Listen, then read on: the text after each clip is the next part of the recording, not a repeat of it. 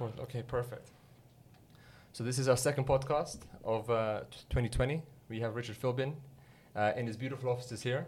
He is uh, the CIO of Wellian Investment Solutions, and I met Richard a few months ago actually, and he struck me as a very, you know, sharp character and one who has valuable opinions on different things, especially on world affairs, on investments, and with deciding on topics to speak about, he gave me a very thorough list of very interesting uh, topics which I think are worth sharing and worth talking about. So before we get into that, we spoke a little bit about um, his uh, his support of uh, Manchester City, and he uh, I think he's a bit upset about what happened recently with the case of UEFA.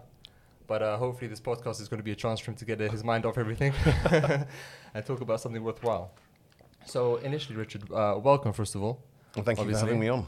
Uh, thank you for being here. and Thank you for letting us use your beautiful offices. We might use this for future podcasts if you allow us. Absolutely, more than welcome. So uh, initially, let's just jump straight straight into it. When I sent you the um, the questionnaire, something that struck to me struck out to me is sort of how much the investment landscape is changing.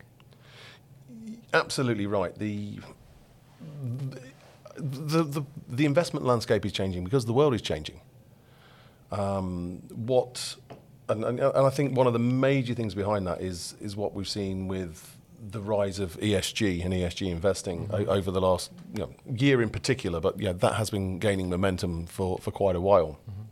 And and off the back of that, we've got to realise that we're not only investors, but we're, we're stakeholders and we're shareholders.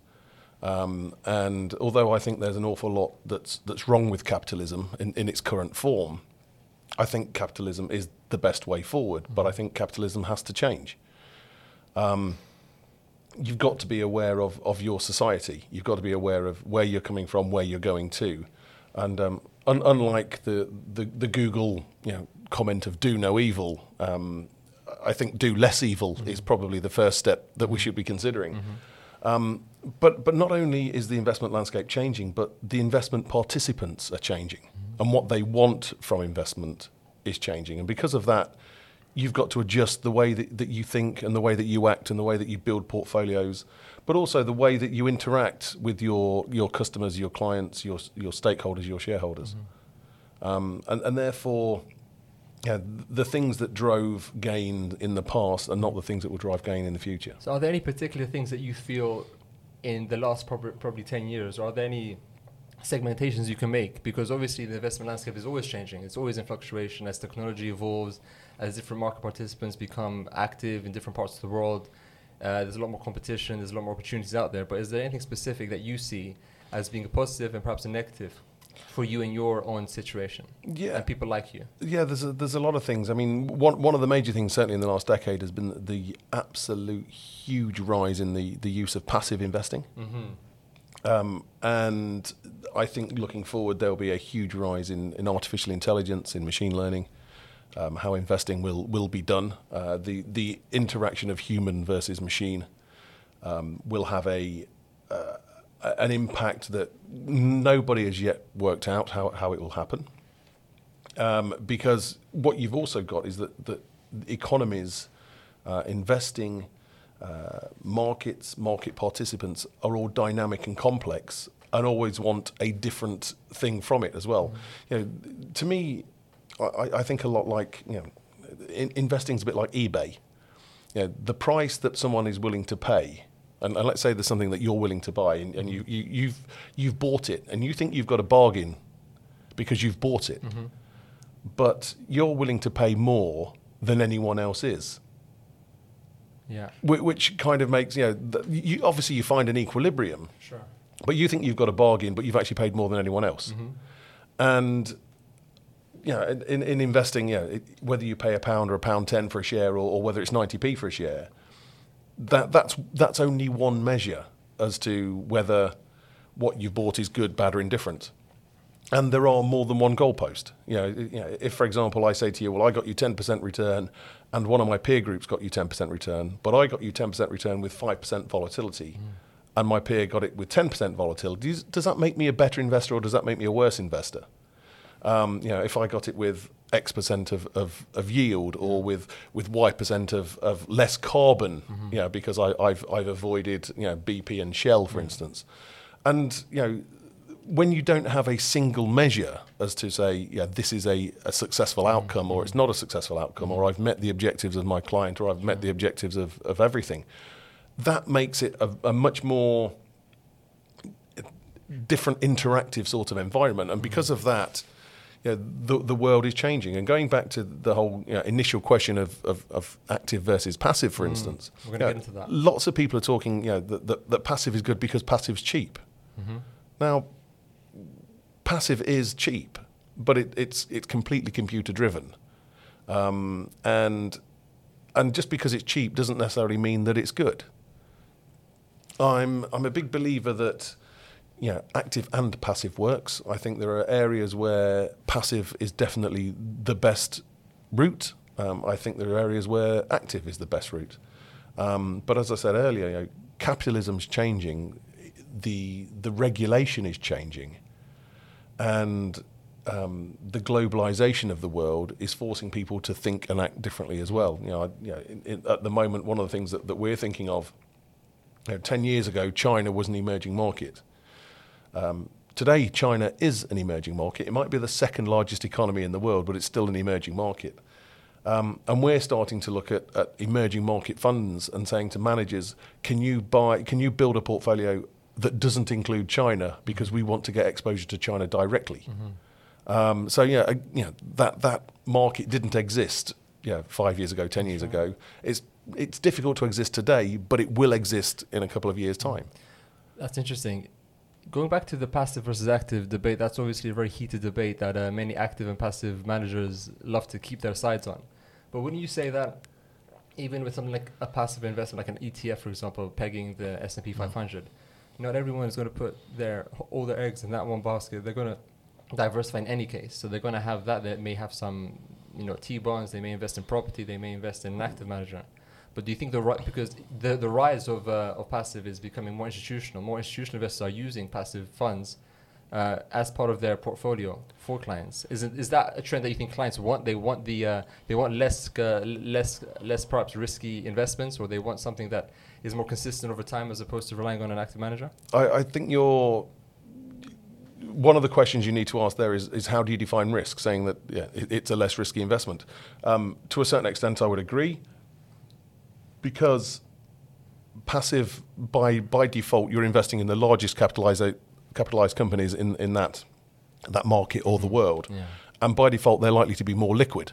And liquidity is something that we're very very keen on following at the moment. It, it, it's a big um, bugbear for a lot of people at the moment, especially in the, in the light of, of recent um, uh, investment manager who who was investing an, an awful lot in unlisted companies and you know, had a, had a bit of a run on the fund, and all of a sudden it was um, yeah, not not uh, de rigueur at the moment.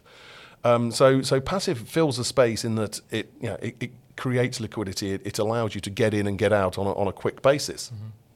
Um, and to a certain extent, you know, if you're investing in the S and P, you're investing in 500 different companies. So you've got a diverse base there. Yeah. Um, but the majority of the returns that the S and P has have given you over the last decade or so have been from you know the well-known FANG stocks, which is you know F A A N G, five companies. If you look at the S and P 495 versus the S and P 500, you've got a very very different um, index. Um, so you know because indices are market capitalized weighted, that I think is both a risk but also a potential source of return. That's right. Um, and and I think looking forward, we'll see changes to the way that indices are created. And you know, there's a great one in, in Japan, the JPX 400, where the market uh, or, or the weight of those 400 companies is down to things like corporate governance. And it's down to return on equity and it's re- return on capital rather than what's your market capitalization. Yeah. Um, and that will create a much more level playing field going forward. And, and that to me is, is a really interesting you know, development. You know, you know, if, if we said the FTSE 100 represents the UK stock market or represents the UK, you know, it, it's, it's a complete fallacy. Something like 70 to 80% of the revenue of the companies in the FTSE 100 is not from the UK. So to think you're buying the UK and buying the FTSE 100, you're at complete loggerheads to each other. That's right. Um, so you know, if, if you want UK exposure, because you, you let's say you're a top-down investor and you're thinking of the macro, Mm-hmm. you should really go down the market cap scale to the mid cap and the small cap. But Mm-hmm. the mid cap and the small cap generally have more risk Yeah. because they're smaller, less liquid. Yeah. Yeah, Less known, companies. exactly, yeah. exactly. So you know, Less proven in the market. As the big ones, they have history, they have sort of market positioning, but the smaller ones more risky, but yet the return is better.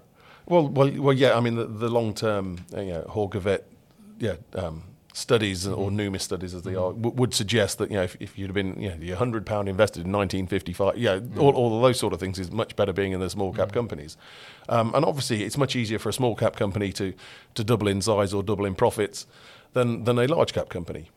And, And, and actually, off the back of that, again, you know, going going back to points earlier of, of you know, what is success and looking at investments going forward, you know, it's much easier for a smaller company to change than it is for a larger company to change. So we have got this big uh, driver at the moment with regards to, um, you know, the the the wider ESG, you know, the environment, the social, and, and, and the governance side of things um, you know, it, it's much easier for a, a new business today setting up um, to not have all the legacy issues that big companies have or, or older companies have. So, so newer companies can be not only more nimble, but they can be much more appealing to a newer set of clients as well. and do you think, given we touched on ESG, is there a big push, do you think, from uh, clients to go down that route? Or how, as you as a fund, ma- as, as a sort of a fiduciary, how do you balance sort of your responsibility to your clients and responsibilities to these undefined metrics now? Is there a conflict? Is there sort of some, some- something you can uh, tell us about that? Yeah, I. I'm, I'm, I'm struggling for words a little bit here, and, and I'm, I'm struggling for words on, on purpose for the fact that, to me, yeah, we're, we're, we're wealth managers. You know, we're, we're introduced clients from uh, from financial advisors, from from intermediaries. We, um, we we don't spend a lot of time talking to you know, Mr. and Mrs. Smith, who are the end you know, Yeah. c- consumer. Yeah. And by and large, most people's investing that we do is because those investments have been sold, not because they've been bought. And, and you know, if I if I give you an example, know, let, let's say you know it's a um, it, it's a Saturday night and you've just won um, a hundred thousand on the lottery. The odds are you'll you'll say mm, I'll buy a new house or I'll, I'll, put, I'll, I'll reduce the, the mortgage on the house or I'll buy a car or I'll go on holiday or whatever. The odds are you're not going to think mm, I should go down and see a financial advisor and invest a hundred grand. If you won five million or ten million, investing would be something that you'd think of because you know you've got to do that. But a hundred grand is you know it's a lot of money. But most people would think, oh, yeah, I'll, I'll, I'll have an extension or I'll, I'll have the kitchen done. And, and to me, you have to, yeah, it's something you have to be sold. You know, it, it's not something you, oh, you know, I'll, I'll go down, I'll go down and see my financial advisor. I need four thousand a year, so if I can buy something on four percent that gives me a four percent yield, and, I, and I'm, I'm happy for the rest of my life, it doesn't work like that. Mm-hmm. So for you to ask the question of, yeah, is it something that people want? It, it's only certain people that will will open the door in the first place, then it's a, a smaller minority of that that'll say, "Oh, yeah, I'm, I'm interested in in ESG, or I'm interested in yeah societal benefit, or I'm interested in." Uh, you know, in, in ethical or, or low carbon or, or, or gender equality or, or things like that. And this is where I think there's, there's a major problem with our profession, is that it's only it's an afterthought. And to go back to you know an, an earlier question of, of where things are changing and, and how things are going to go forward, um, in the UK, I love the whole auto-enrolled pension bit. It, it it's the whole slow nudge. You know, you get in, you invest, you invest, you invest, you invest, and and and before you realise it, you actually have an investment, and you, you've got a, a, pot that you can do something with. Um, again, it you know, and and, and, a, and another line I heard, and most people, yeah, th- they'll earn X amount, and then they'll they'll put up, put whatever away for their for their, their mortgage, and they'll put whatever away for their, their council tax, and, and so on and so forth, and and yeah, they'll, they'll have their spending money, and then what it, what's at the end, they might think about setting up a regular savings plan, but if they haven't got it, oh well, we won't invest it. They pay for the expenses first, you're saying, Yeah, and then they invest. But what they should the do should be the other way around: is Yeah. put money into investing, Yeah. and then do whatever outside of that. Um, and it, it's it's the, whole you know Richard Thaler and, and nudge scenario. Um, if you do it and you get into that repetitive cycle, then then there's every opportunity. So, what lessons can, do you think you can you can teach the average investor, the average you know, nuclear family about saving and investing money? Seeing you do it for the the, the, the bigger boys, Yeah, are there any lessons that you can extrapolate for for those uh, th- those people? it's exactly the same whether whether you're saving you know fifty pounds a month, whether you're saving yeah five million a month. It- It's it, it's having a plan. It, it's knowing your short, medium, and longer term goals. It's knowing that economies don't always go up in a straight line. It's knowing that stock markets are volatile. It's knowing that you know, emerging markets are more volatile than general stock markets, but there is a risk and return profile, and some goes up and some go down. It's about having a diversified base. Um, you know, and to me, I, I think of stock market you know, similar to you know going into a supermarket. If you buy the same bread and the same meal every single time, mm-hmm. it you get the same thing every single time. Yeah, that's right. But if you, if you know, every now and then, you know, if you take a a trip down the the aisle, the aisle that sells wine, and you've got to buy one get one free, yeah, that's You've opened yourself up to absolutely opportunity. yeah. And and you know, you might not want to drink both bottles on the same night, Yeah. but you've actually made an investment. You've That's bought right. that w- bought two lots of wine, and you've actually can put something away and drink it later, and you're like, well, you know what, I got this one free. So do you think people need do you think people need to be more actively responsible over their own you know financial destinies as opposed to relying on external factors to to nudge them into negative directions? Do you Uh, think there's a lot of advertising against sort of intelligent, responsible investing, A, a or is that just an excuse for most people? a well people. a well thought out plan is fine. You know, it- having a long term horizon. You know, t- to me, risk can be measured on so many different measures. You know, people say, "Oh, cash is a low risk investment." Mm-hmm. Um, but if you put all your money in cash today and expect it to be worth a lot more in thirty or forty years' time, and keep up with the value of inflation or keep up with the value of, of you know anything else, then actually cash is a very very high risk strategy um, you know, a, a low risk strategy, if you've got a 40 year time horizon, could well be investing in emerging and frontier markets. Because in 40 years' time, these emerging markets will have emerged. That's right. Finally. Yeah, and, Eventually. you know, I, I mean, I, you think back to the UK, which is you know, a first world country, allegedly. Um, you I, I remember growing up and, and, and knowing that we had a, you know, there was the three day week and there was power cuts. And, you know, if, if we had, well, we have relatives in the US that, you know, my dad used to have to phone up the, the telephone exchange and say, I want to speak to my, my brother in, in New York um, on Wednesday at eight o'clock, please. You know, The world's changed so much. Absolutely, So and, much. and and yeah, we we were a first world country then, and apparently we're a first world country today. But you know, things have changed. Um, you know, the you know, I, I was with a, a fund manager last week who who focuses on investing in in Vietnam, and you know, Vietnam's a country with hundred million people.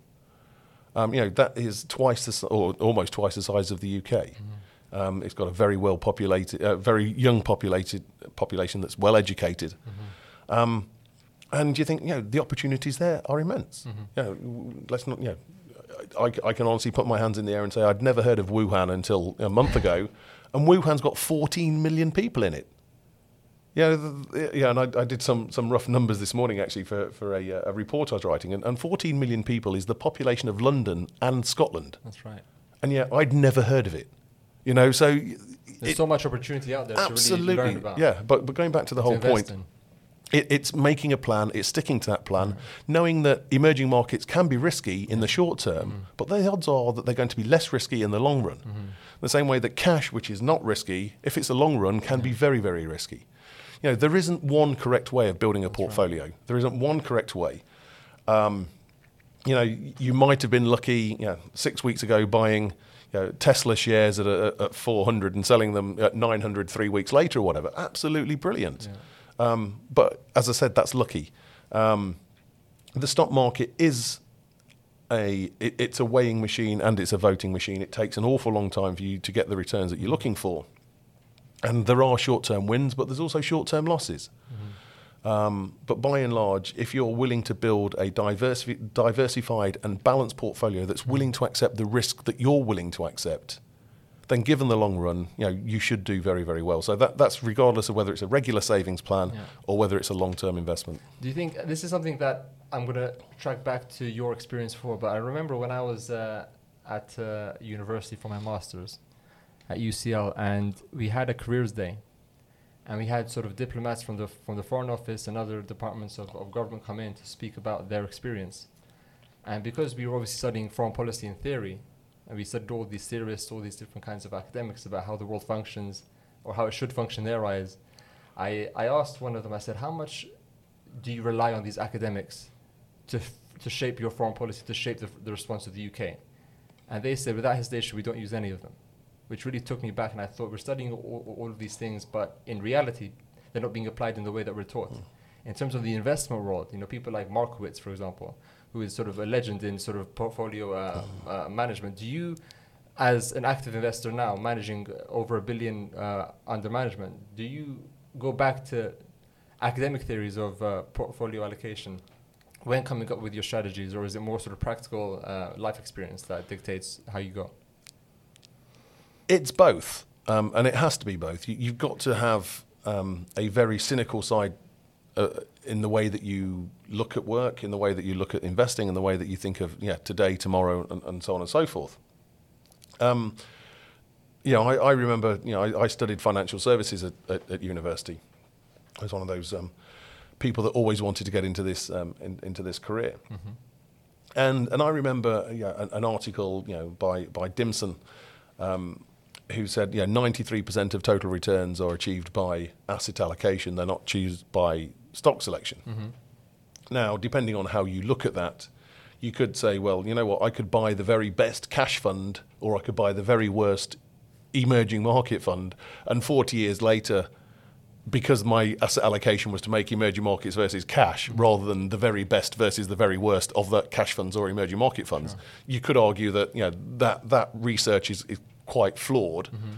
Um, but it does make you realise that you know when you're weighing weighing it all up, you- you've also got to think of you know what is the risk of investing in emerging markets versus the risk of investing in cash, and what are you defining as risk?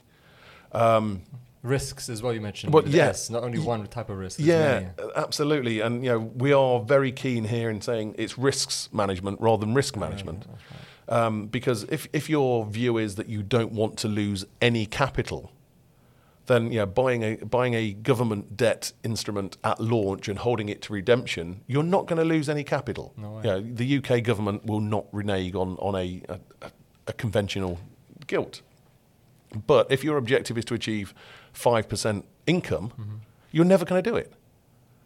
So you know, it, it's knowing how many goalposts you've got, how many you know, targets you are to achieve, what what the objectives are, and off the back of that, that can help you, know, positively or negatively design or, or build your portfolio around that, which which does make um, the the practicalities of, of what's happening in real life versus the um, the, I don't want to say stale environment that, that academia is because th- it isn't. There's a lot of interesting, new, different things coming out of there. You know, and, you know to use uh, going back to Tesla again. You know, Elon Musk came out with the old Hyperloop scenario a couple of years ago, but actually that wasn't that was an academic project from the 1960s. He just yeah picked it out. I mean, I've, I've read the the document; it's quite interesting. Um, but you know, th- there's a lot of people come up with with nice ideas, and, and to use the, the Ronald Reagan line that you know, economists work, uh, it, it works well in theory, but does it work well in practice? Um, yeah, you've got to blend them both together because again, there isn't one correct answer. Um, and talking of which, we have another saying we have in the office of yeah, the answer's seven. What's the question? Yeah. And, and the reason we have that is because there isn't one correct answer. If there was one correct answer when it comes to investing, everyone would have that correct answer, right. and the investing industry wouldn't exist. You know, the, the reason why there isn't just one passive fund, yeah, and, and a passive fund is actually designed by a computer, um, and yet they all give you different returns because they all slightly change something along the way, and it's not just down to, to cost, and it's not just down to you know, to um, uh, to timing or, or pricing of that. You know, everyone is slightly different. And because everyone is slightly different, you've got a market. And because you've got a market, you've got buyers and sellers, and you've got different people taking different views. And, and again, back to the whole, you know, eBay and, and the, the, you know, the stock market, you know, being a, a market where you've got different buyers and different sellers. They're in there for different reasons as well. I mean, my, my time horizon might be different to yours. That's right. And therefore, your view of risk might be different to mine. Um, and, and because of that, we do have to, to think very, very carefully Um, as I say, a- academia works very, very well. It gives you lots of ideas, but you do have to measure that up or weigh that up against the, the practicalities of, you know, well, does Real it work? day, yeah. Does it work Does in, it in reality? That's right. Do you, do you find Richard as um, now as sort of you're being a CIO? You mentioned you interview a long a long part of time is interviewing fund managers. Do you see as you grow into your role more and more? Is there a change in psychology or mentality between the fund managers of your day when you first got started out and sort of people today? Are there more? Are they more ambitious? Are they more greedy? Are they less? Are they less? Um, uh, willing to take losses? Are they more risk averse? What kinds of tra- traits do you see these new guys or new girls coming up with now that you didn't see before, which are good and bad? Wow, that's a great question, actually. Um, I would suggest, and, and this is off the top of my head, I would suggest the first thing that, that would jump out at me is the professional qualifications. Okay. Um, you know, I, I remember, you know, 20 odd years ago talking to a fund manager and, you know, you, you're getting to understand who they are, what they do, how they do it. Um, and, and yeah, what did you do at university? And he did a degree in zoology. Yeah. And you thought, well, what's that doing in a, yeah. What's that going to do with investment, right? and, and, and yeah, I mean, nothing wrong with that at sure. all. But, you know, today you will, you will not meet a fund manager under the age of 30 who doesn't have the CFA qualification, mm-hmm. that has probably not been to a economics degree or a, a, a financial degree or a, you know, something along those lines. Yeah, it, it seems that you've got that in you and you, you professionally go into it. You know, you, you won't meet someone who hasn't got a degree. Um, is that a good thing or a bad thing, do you think? I don't know. This, uh, the extreme uh, specialization, is that a good thing for the industry? Or Uh, do you think they're missing out on different flavors of, of life experience? Mm, I, I think you are missing out. Yeah, I, you know, you, you probably picked up on the fact that I like using analogies and, and yeah, a lot of sayings. Um, and, and one of the other ones that I, I love is if if you're a hammer, everything looks like a nail. Um, and yeah, if you're a, if you're a, a, a research analyst only covering the UK, the answer is the UK. Um, and it doesn't necessarily mean that, that that is right. You know, Tesla is an American business based in America. Um, unless you're covering, yeah, if, if you're doing, if you're an automobiles expert, you've got to know what's going on globally. Um, and but yeah, because you're an automobiles expert doesn't mean that you're going to be a technology expert. And to me, Tesla is a technology business that's wrapping itself around you know vehicular movement, um, rather than necessarily you know a, a, a car company that's wrapping itself around yeah battery technology. Sure, sure. And uh, and if you are such a specialist, you do get quite blinkered Yeah. you know, you know, with us bi- building diversified portfolios, you know, if your pie is 100 and you want to put something in f- and you think that it's going to go in at a 5% weight or a 10% weight, mm-hmm. you've got to take something out that's 5% or 10% mm-hmm. and you've got to think about what are the the known and unknown risks of taking that 5% out or mm-hmm. that 10% out. yeah we talked a little bit earlier about you know me being a football fan, and I, I like to think of you know, analogies in, in footballing terms as well. You know, Let's hear them. goalkeepers don't score goals, That's right. But you would have a goalkeeper on the pitch. They play the position. Absolutely, and and you know, so measuring a goalkeeper's skill set against an attacker's skill set Yeah. is not the same. So you, know, metrics. You, you look you look at the league tables, and it's all about goals scored and goals let in. Yeah. It, it doesn't say anything about completed passes. It doesn't say anything about possession. It doesn't say anything about how many injuries you've had, or average age of your player, or or how long the Mm-hmm. Yeah. players have been with you, or how long they've got left on their contract. It's all about goals for and goals against. Very reductionist in their approach. Yeah, um, and and if you only look at you know, goals scored, it doesn't tell you how many goals you've let in. It doesn't it doesn't say whether you had one bad game and let eight goals in, or whether you've played eight goals and let you've played eight games and not let any goals in. Um, or you've let one goal in per per game. So again, you know, unless you are having a a wider mindset and looking at different angles, uh, you've you've got to consider, you know, again the, the complexity and the dynamism that is investing, um, and and knowing that there are certain risks uh, uh, uh, associated to all of that. So Do you think that that's that was, that was a good ex- explanation on that point? Do you think sort of it would be better for some entry level you know analysts to perhaps get life experience in other fields in other industries first? Because do you think sometimes when people come into in- the investing world, they expect to be presented with a certain kind of atmosphere, a certain kind of certain ki- kinds of problems. Whereas if they were to work in different industries and then come into it maybe at a later stage in life, they have a more global, more mature view of how the world works. I give the example of when I was a lot younger, I really wanted to, to become an actor, and I was you know I was being involved in a lot of plays and short films and feature films. But then when it came time to acting school, they they said you know we typically take people with more life experience because then you can pull on that in your performance. Do you think there's some sort of uh, similarity in that logic in your world as well? Absolutely. Um, you know, going back to your, your point earlier about how, how have things changed. Um, we, yeah, we, we will talk to people and they'll say, you know, you know I, I, I won't use names, but but I know one company that will only employ um, people straight out of university, and they have to go to either Oxford or Cambridge. It, it's that simple. Yeah. Um, and I, you know, you, you talk to people and they say, oh yeah, we, you know, we employed X, Y, Z, uh, or we only um, we only bring people on who are on our graduate scheme because we can train them and we can mould them from day one into our way of thinking. Yeah. Um, I think challenge is quite good. I, I quite like the idea of of saying, well, what about this? And if you've got yes men around you all the time, you don't need them. You actually want someone to stand up and say, well, this is a different view, or have you thought of, of, of this angle? Um, and yeah, there there are people who who will um, who, who will praise the fact that they've brought in someone from a different company and who's got a different way of thinking and, and, and a different outlook, which is great. Um, but then there are just as many who say, you know, you know, we've got the the X Y Z way of doing things, um, and we don't want people who are tainted by dif- different ways.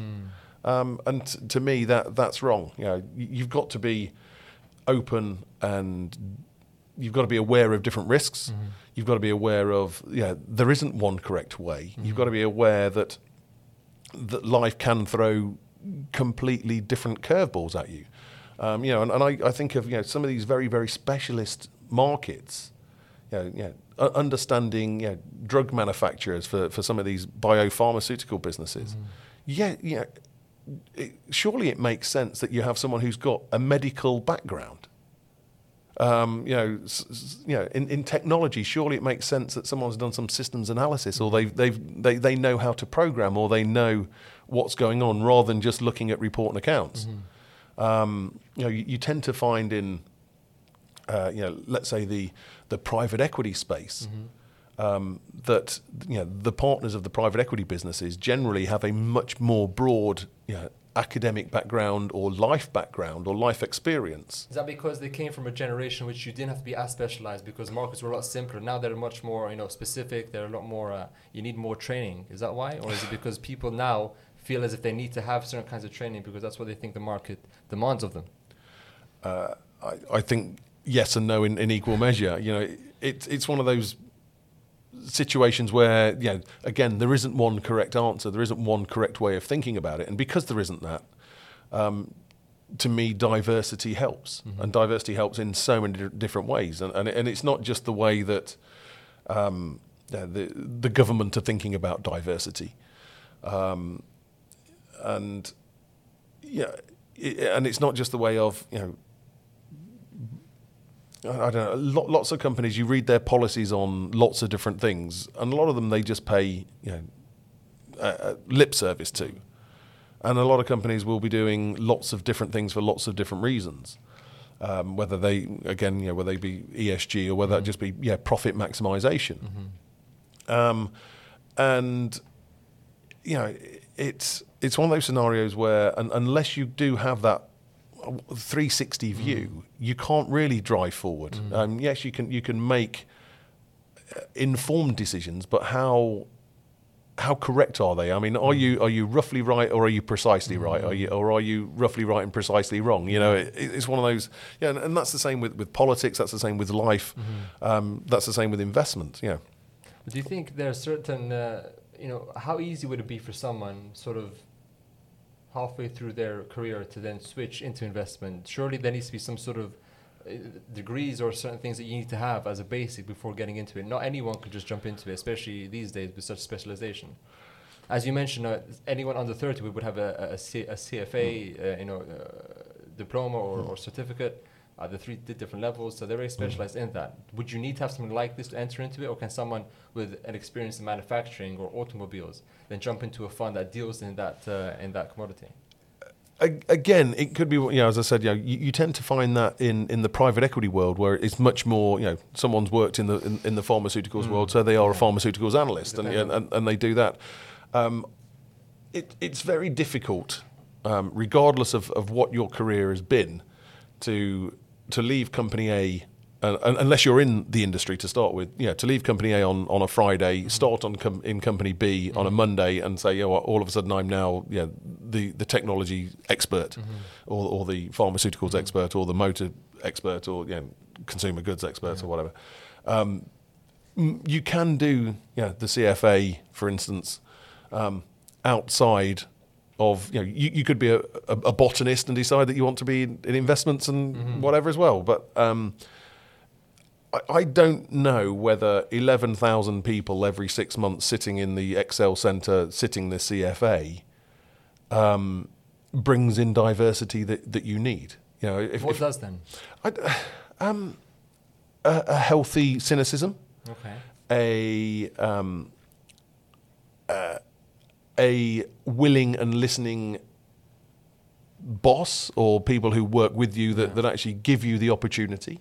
Um, but then also a, a, a, healthy and willing client bank who are willing to give you time. Um, All stars need to align basically for something like that to happen. Or yeah. the majority of stars at least. Yeah, but you know, you've got to remember as well that we work in a regulated industry. Um, you know, if, if you know, my, my, my father who ran a transport business, if he decided he wanted to be a fund manager, the regulation wouldn't allow him to be mm-hmm. because he hadn't proven what, where, when, or how. Mm-hmm. Yeah, he hasn't got the regulation, hasn't got the, the, the test, hasn't hasn't done the you know the CPD, blah blah blah, mm-hmm. doesn't really know. And off the back of that, you know, that that does provide some degree of of protection for those investing. But if everyone has to sit the same exams, they are likely to think in exactly the Same same way. Is that because the exams are shaped for you to have a certain outlook on, on the world? I had a friend of mine who who, who completed like, I don't know what le- le- level it was of the of this the the CFA training. He spent months and months revising for it, but he's a very unique character because he studied biomedical science and he jumped into investing. He could have cured cancer, but he went into sort of Yeah. managing money, which you know it's interesting to see how people from these backgrounds jump into this uh, industry. But do you think these exams need to perhaps change to reflect a more diverse outlook on what the world really is? Or are these just sort of rubber stamps, really? It probably is the, the rubber stamp scenario. Okay. It, you know, you, you've proven yourself, therefore you can you can do it. But do just it, yeah. because you, you're good at sitting exams Yeah, doesn't necessarily mean right. you're going to be a good You're good out in the field. a good you know, Yeah. practitioner. Yeah.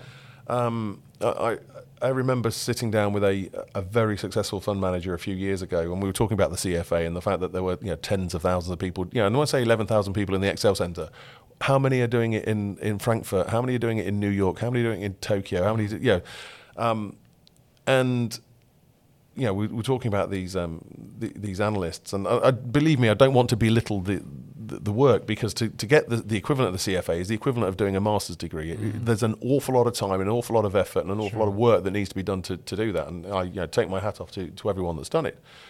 Um, but the guy said to me, um, analysts these days are very, very good at three things. And obviously, my ears pricked up to that. So, okay, what's that then? He said, cut, copy, and paste. um, and when you get groupthink, Yeah. you get different risks. Because if everyone's built the same spreadsheets with the same models, taking the same data from Bloomberg all at the same time, and then all of a sudden a, a signal says sell, and everyone hits the sell button at the same time, you then get that groupthink that says boom, Yeah. and, and you exacerbate a different risk. Um, and that to me is, is, a, is a concern and can be a concern. Um, you know, one, one thing that we do, you know, we don't buy the, the, the shares of, of companies directly or the debt of companies directly. We buy uh, mutual funds. You're a fund of funds. That's right. Yeah, we, we, we buy collective investments. So for people who may not know what that is, could you give a quick uh, breakdown of what a fund of fund is? Yeah. Well, well a, a, a fund manager, and, and let's say they work for um, Jupiter because Jupiter's in the news today, having just bought a, a business called Merian. Uh, let's say the, the, the fund manager of the Jupiter UK Growth Fund uh, will build a portfolio of stocks based in the UK. Uh, he'll do that in, in his own unique way, whether that be on- only buying large cap companies or small cap companies or companies with the letter K in their name. Yeah, makes no difference. Whatever it is. Uh, whatever it is, and they build a portfolio, uh, and that portfolio gets unitized, um, and a daily price is created on, on that. So rather than buying one share in BP, uh, you as the investor, you buy uh, you know the investment in Jupiter UK Growth, and Jupiter UK Growth, the fund manager, will will buy shares in, in lots of different UK based companies and create an, a, a portfolio off that. So, so that's what a fund manager does. Me, as a funder fund manager, I build a portfolio of companies like Jupiter UK Growth, and I might merge that with, uh, or, or mingle that with a company with, with something from Miton or something from uh, Henderson or something from Fidelity, and build a portfolio of funds Yeah. rather than a, a a single fund Yeah, itself. see what you mean. And that presents different challenges to yourself because you need to make sure that the fund manager knows what they're doing and you trust in their logic and their and their application. Yeah, well, I mean, I mean, to me, a you know, a fund manager is a player. A fund funder fund manager is the manager of the team. That's right. So you know, a, an attacker has a different skill set to a to a left back, to a goalkeeper, to a defender, to a midfielder. Uh, and I, it's my job to try and build, yeah, the the most suitable team Yeah. for, for the objectives of, of the game that you're playing. And how much influence do you have on what stocks or what companies the funds actually buy into? Do you have any sway or any sort of input into that, or is it are you sort of cleanly separated from their decision making? Completely removed. So so we, you know, if, if I if I sat down with the, the fund manager of the Jupiter UK Growth Fund and said, oh, I think you've got too much in BP, Mhm. he's going to say, well, sell my fund. Yeah, He's not going to say, oh, well, I'll reduce it because Yeah, you're an investor. That's right. Um, so you know, it, it- it's up to me to decide whether the style and the approach and the philosophy that that fund manager takes is suitable for the way that we look at portfolios and the way that we build portfolios for our clients. And how do you decide on whether a certain fund manager is worth investing into? Are there certain metrics that you use to find out where their mindset is, how they think about risk and investment, what their viewpoint on the world is? How do you come to a conclusion that this person or that person is better suited than someone else? It's a mixture of um, number crunching. Okay. It's a mixture of experience. It's a mixture of fundamental research. Mhm. Uh, it's a mixture of what else is out there as an alternative.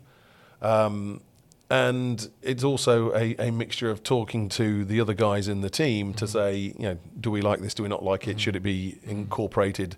Does it does it have diversification benefits? Can we blend it with other things to get get us, you know, where we want to be?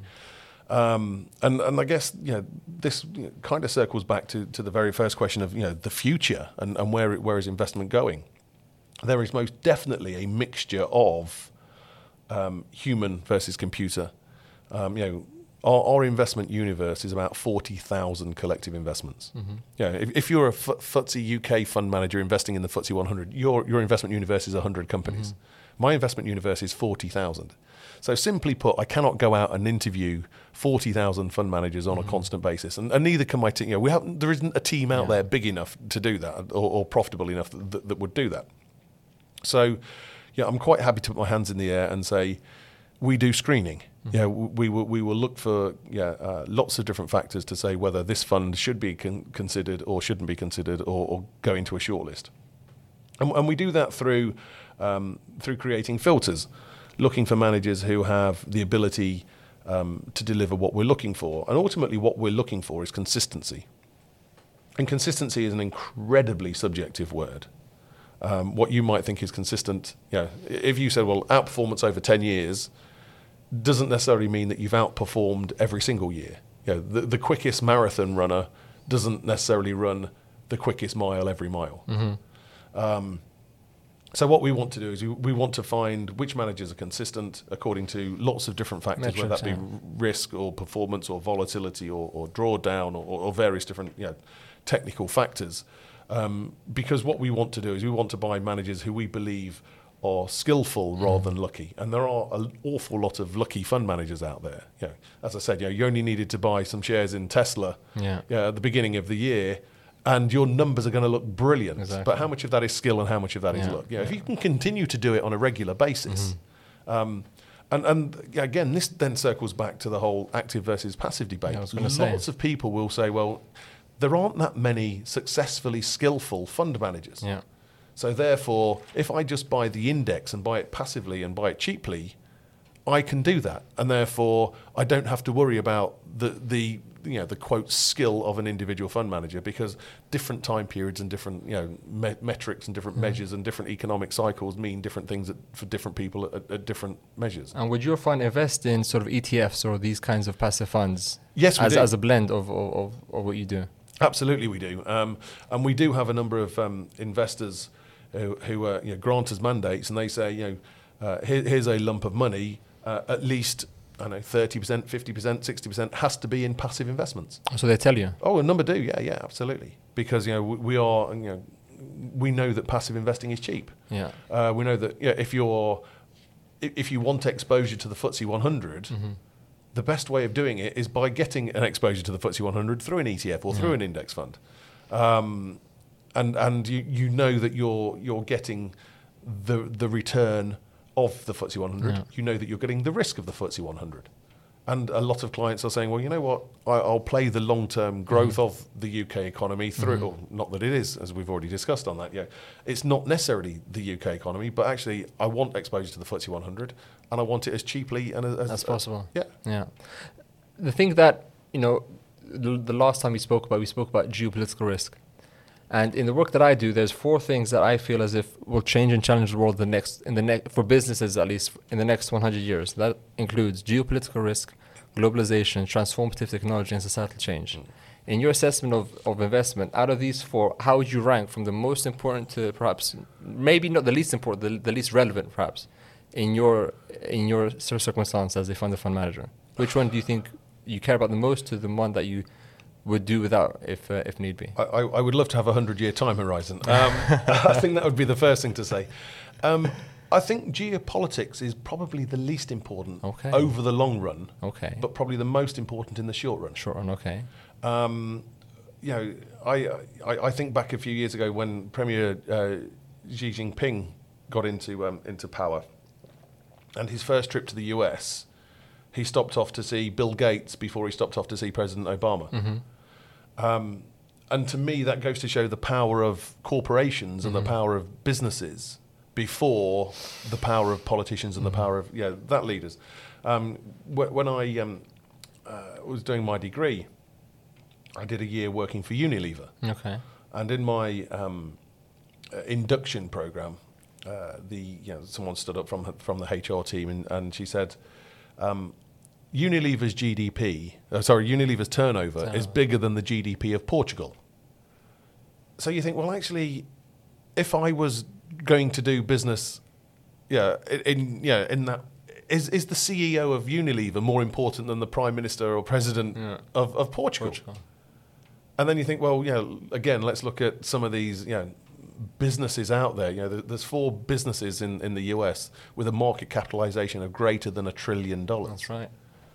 Um, yeah, that's that's quite powerful. Big yeah, power, yeah. yeah. Th- there's a lot of b- money there. There's a lot of people involved. There's a lot of things that can can change. You know, and you, you only need, you know, let, let, let's say, you know, Microsoft decide um, that they want to move out of Seattle. Mm-hmm.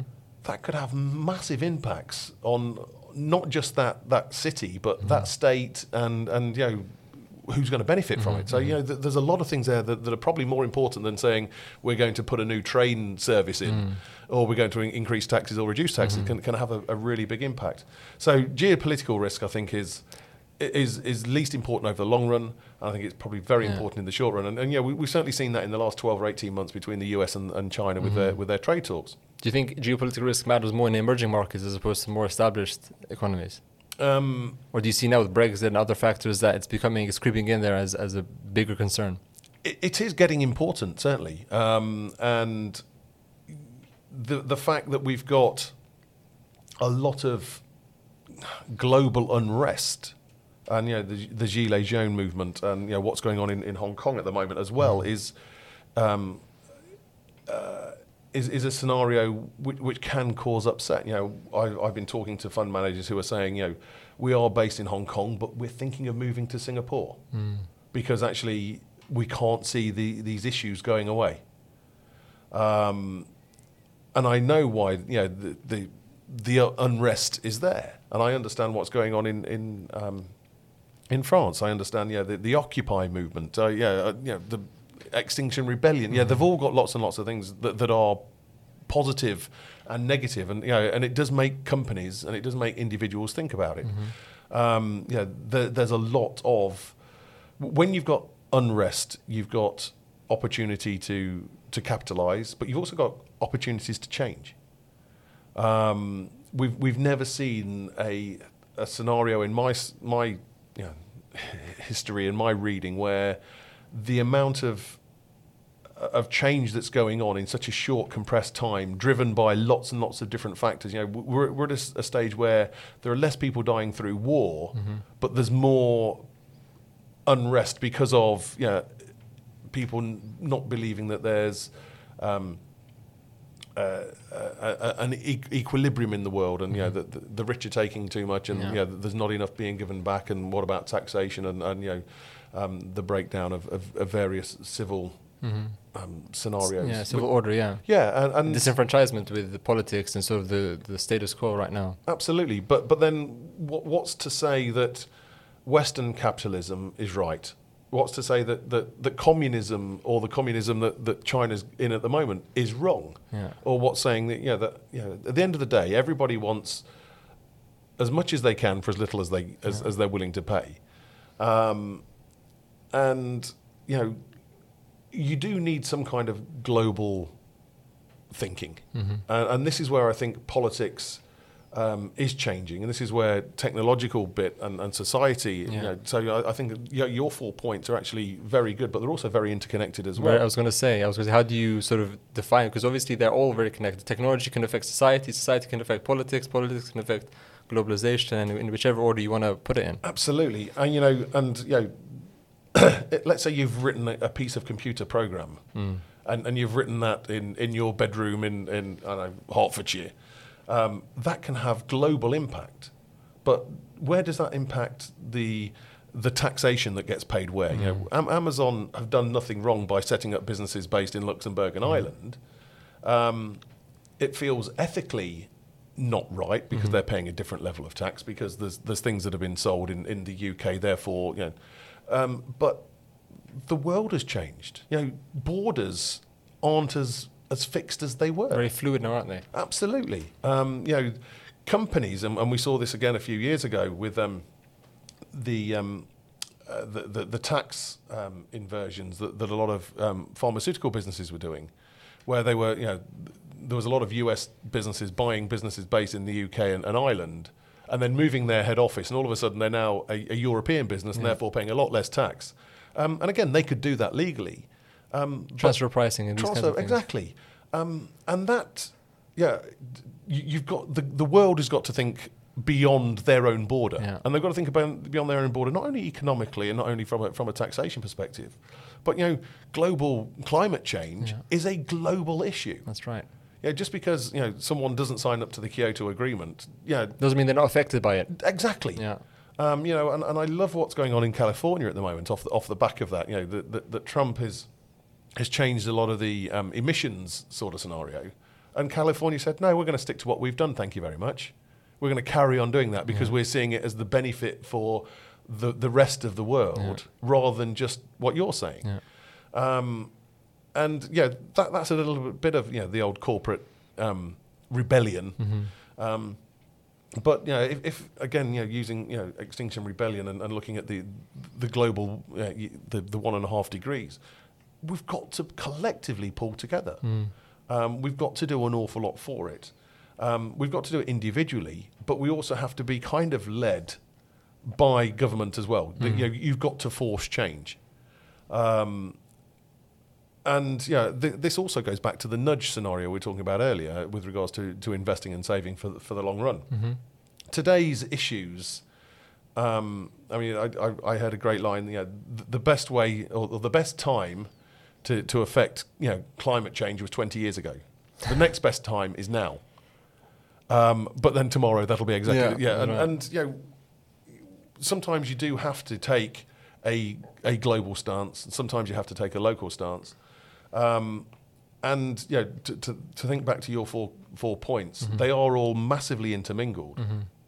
Um, but then I also see why some companies or, or some countries who are developing want to to move beyond you know, the the traditional you know, let's say telecoms situation. You know, lo- lots of, of African nations are more advanced telecommunication wise Yeah. than, than we are. Some have 5G already. They've had it for a long time. because they, they haven't needed to go through you know, the fixed line Yeah. copper wire scenario. They've had to innovate out of necessity as, as opposed to doing the generic kind of. And you know, and then you look at a, a country like uh, I won't say Estonia. It, it might be Lithuania or, or Latvia. I won't say Estonia. Um, they've got the most advanced, you know, LinkedIn system going. You know, you only need three signatures. yeah. yeah.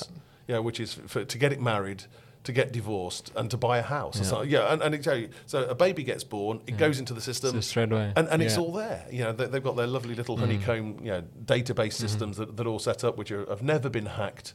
And you know, they're much more advanced than, than you know, the UK or the US or, or, or Western Europe. I think you're right. I think you're right in the sense that I don't think we've seen as a human race a challenge that demands global cooperation as much as climate change. Absolutely. Because we have nations, bigger nations, which perhaps were the, the main polluters in the past.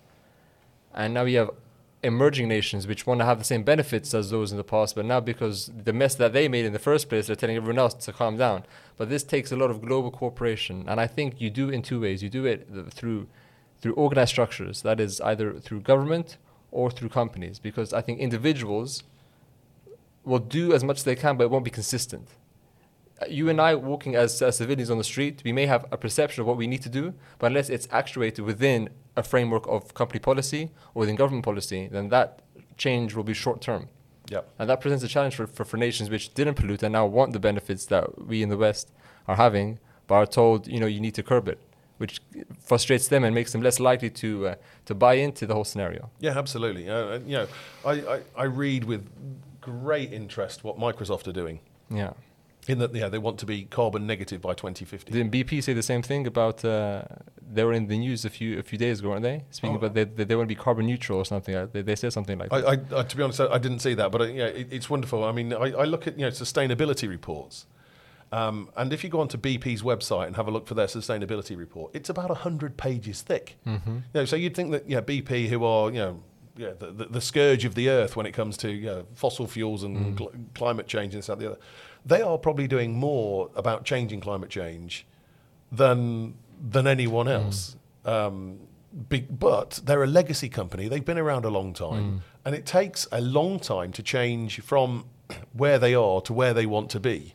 Um, and unless there are government incentives, unless there are um, a demand from the end user to say, "I want green energy," or mm-hmm. I, I'm going to use, you know, a, a, an electric car, mm-hmm. or I'm going to, you know, u- use public transport more, or I'm not going to fly, or I'm going to do what, yeah, then you're going to change that. But then, mm-hmm. you know, collectively, you look at, you know, um, let's say Saudi Arabia and Saudi Aramco, the, the company that's just that's recently listed. Yeah. You know, it, it's got the world's largest oil reserve.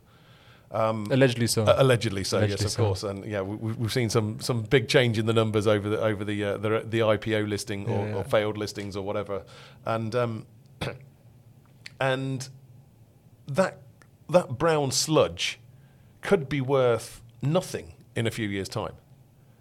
So you know, if you're Saudi Aramco, you could think, well, actually, if I just get this out of the ground and sell it, at least I've got some revenue coming in. And that's what they want to do. They want to diversify now out of fossil fuels. So they, let's say let's IPO, get the benefits of that, then diversify that capital. Exactly, but you know, at, at the end of the day, you could flood the market and reduce the cost of oil so much, Mm-hmm. which actually makes renewable look inefficient again. Yeah. And and that is is kind of perverse in that. Delicate dance between Yeah. supply and demand and what we're willing to pay for. Absolutely, yeah, yeah. Fracking is much much cheaper. Yes, you know, the, there's there's a lot of you know, uh, environmental concern around that, um, but we all want cheap electricity. We all want to be able to you know to, to live in nice air conditioned buildings. We all want to be able to drive you know, um, you know cars that are fuel efficient and, and, and cheap.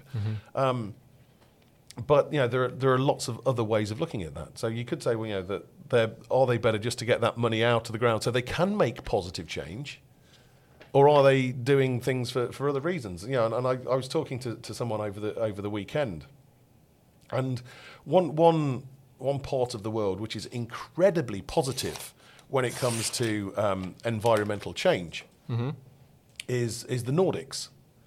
Um, they really want to have um, you know, if you're an investment manager and you want to, in, you, you want the um, the sovereign wealth funds to invest in you, you've got to pass all of these environmental criteria.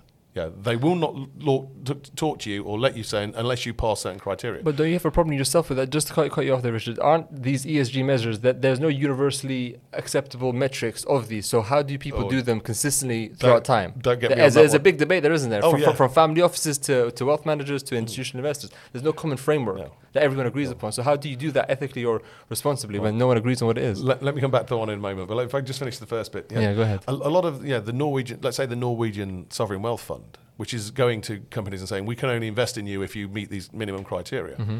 But the sovereign wealth fund has been funded by fossil fuels. Yeah. You're right there, yeah. So you've got you kind of got a perverse bit there, and Yeah. I, I understand that, and I think that's very good. But the whole um, ESG and, and your points there about no defined definitions Mm-hmm. is really, really difficult to understand. Is it frustrating for you as a, as a manager of money? Um, yes and no, um, because you know a a lot of the whole ESG scenario is very um, fundamental. Mm-hmm. It's a lot. Of, it's it's very subjective. Um, the definitions of E are woolly. The definitions of S are woolly. The definitions of G are woolly. Yeah. Um, and not only are those definitions woolly, the global interpretation of them is very woolly. You know, it's not even called ESG in America, for instance. It's called CSR. Yeah. Um, so until Socially responsible investing, right? uh, uh, corporate and social responsibility. Yeah. What you've then got is um, because you don't have that joined up thinking. You you've then got you know the, the UN SDGs, you know the, the, the development goals, Yeah. Um, and they've got 17 SDGs, which I think are brilliant. Yeah. But you know, one of them is is uh, on a, on about um, you know, diversity, and they've got one on education. They've got one on um, uh, you know, fossil fuels and, and waste and water and so on and so forth. But you know, the definition of education is very different in you know e- emerging countries in Africa than they are in developed countries in, in the West. Um, and yeah, it, it's great to have goals, but you know, unless you've got the measurement of those goals, um, is it about the direction of travel or is it about the travel? And, and to go back, yeah, talking about BP, Yeah. I was talking to a, a fund manager the other day who invests in, in um, he runs an ethical bond fund. Mm-hmm. And we were talking about you know, what he does and what he doesn't invest in. And, and his first point was I don't invest in government bonds because basically every government has uh, a, a part where they're spending on defence. Yeah. And we don't buy weapons of mass Defense, yeah. destruction. I've heard boom, that before, yeah. Game over. Yeah, I've heard, I've heard this from others. And that I understand. And then, and then I said to him, well, let's talk about a company like BP. You know, it, it's a bad company because it does fossil fuel burning. But if it was launching a bond to invest in a wind farm, Mm-hmm. is that a good thing? Would you invest in it? And the answer was, I can't invest in it because they cannot ring fence That money being yeah. spent on that and the income that's coming from that and, and Yeah. whatever. Yeah. So companies like BP and Shell are completely off the radar of this fund manager. So how do people get over that? How do people? Uh, is it important to have common standards, or do you think it's a better approach to have a more unique and individual and into what you believe ESG is? Have Um, some sort of principles. It's sort of like the UN, where people agree in principle but never really agree in actuality. Is that kind of the same principle that we see in ESG Uh, for investments? Yeah, and, and you know, it, it's like re- reading report and accounts. You know, the, Mm-hmm. in in the uh, let's say in the UK, um, it's very much a case of you can put your report and t- accounts together, Mm-hmm. but you can't do it like this. Where yeah, you can do them however you want, but Mm-hmm. you know, you, can't fail on these rules. Whereas if you look at in Germany, it says you put your report and accounts like this, and you can't do any other way. Uh, yeah, it depends on the country and how they define it. Exactly. Yeah. Um, so unique to each individual situation. Yes, it, it will be, and you know, I don't have an issue with with BP saying, you know, we realise we've done bad and we're going to do good in the future. Um, but you need to come along on the journey with us, you know. And, and I, again, I'm all for renewable energy. I think it's absolutely fabulous. I mean, I've got solar panels on my roof at home, and I've had them for a decade. you know, I, I really am quite proactive. You know, I've, I've got a hybrid car, you know, and so you know, I'm, I'm doing my little bit. But um, what I think is one thing, what a com- what other people think is a different thing, and, and and that that creates that that disparity and Yeah. that change. But is that good in, in, in the, the beginning stages so that people can debate it and discuss what the common standard should be? Should there be this debate at such early stage? I think it's healthy, don't you think? Oh, I do, but but I also think that the the the dichotomy between E and S and yeah, G. they're too. They're so broad. They're so individual. Absolutely. In their approaches. Yeah, um, I mean, I, I've, I've, I've, I've been in the press, you know, last year saying that I don't think yeah, ESG investing will exist in 20 years' time Okay. because it will be fully incorporated. Okay. Uh, not that yeah, that, Not it's- that it won't that- matter. Not, not that it's a current fad or anything. I, Very yeah, I, I, I do think yeah that, that everyone will incorporate it, but but I don't think we will see the rise of an E fund or an S fund or a G fund. Yeah, in, to any massive extent. Mm-hmm. Um, so I, I am a, a believer that that change is good and change will, will come Yeah. and, and it will drive lots and lots of different markets Mm-hmm. in, in lots of different ways. But I'm also a believer that you've got to get there in, in your own way. Mm-hmm.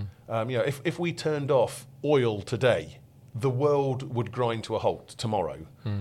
And that would put the world in a worse position, not a better position. Um, Gradual. It needs to be yeah, slow yeah, and steady. Yeah, and, and, you know, for the government to come out and say, yeah, we, we, you cannot have a, a, a combustion engine car by 2040, now it's 2035, it might be 2032. That puts a lot of pressure on industry. but that's not a bad thing. No. It, it is making, yeah, They're it's, forcing it's companies to forcing change. companies to change. Is that what they, they need? Do you think, especially the big uh, titans, the sort of the legacy companies, need that incentive to change? Yeah, I mean, wh- why why would you change if you If didn't have to? Yeah, you're right there. Yeah. Um, you know, and, and you know, we, we are seeing you know technological change making things better. Mm-hmm. You know, fracking didn't. Well, I mean, it's, it's existed for a long time, but it's Mhm. only become successful in the last you know, five or ten years or so Mhm. because of tech technological advancement Mhm. to make that happen. The technology exists for cars to run without a combustion engine. Yeah. So you know what? That Yeah. makes sense. It, it pollutes less. It does better for the environment. So let's actually Yeah. make that change. It's a good time for, for Tesla to be invested in, th- in them as well, and sort of that kind of psychology, that kind of trajectory. More responsible, more eth- I wouldn't call it ethical, I guess, more uh, innovative technologies that help Yeah, the world move forward, not only financially, but in terms of everything else. absolutely. Going back to the point on technology, though, Rich, what aspect of technology, because you mentioned geopolitical risk, technology, Mm. societal change, and globalization, if we were to sort of quantify that or make it more specific to your situation as a, as a CIO, what part of technology do you find important enough to focus on? Is it sort of the changing nature of investment using sort of perhaps technology which helps your investment? Is it sort of uh, technological trends in which you can invest in? What aspect of tech technology do you find interesting? Worth sort of investing time in looking at because obviously technology is everywhere. There's innovation everywhere, no matter what you look at. But what is important for you? What can you extrapolate from that term to be important to you and your colleagues? So that is a, a, a very, very good question, and one where I think uh, you can't pay. Uh, you, know, you, you can't just brush over and say this is a, a, a, a sweeping scenario because you know the the if, if I think back to, to my world, you know, my investment universe is you know, Mhm. forty thousand collective investments and so on. Mhm. When I first got into this industry in in, in the mid nineties, um, I used to have a um, a motorbike courier bring me um, bring me the data on, on floppy disks. And not that probably anyone would know I what a floppy, floppy disk was. yeah. And, and I would have to spend two hours installing that data onto my Yeah. onto my computer every week to, to get the new update. Yeah. And now I get those updates live Sure. 24 7 on a cloud based system. Yeah. And, um, but the quantity of data has improved massively. The quality of the data has improved massively.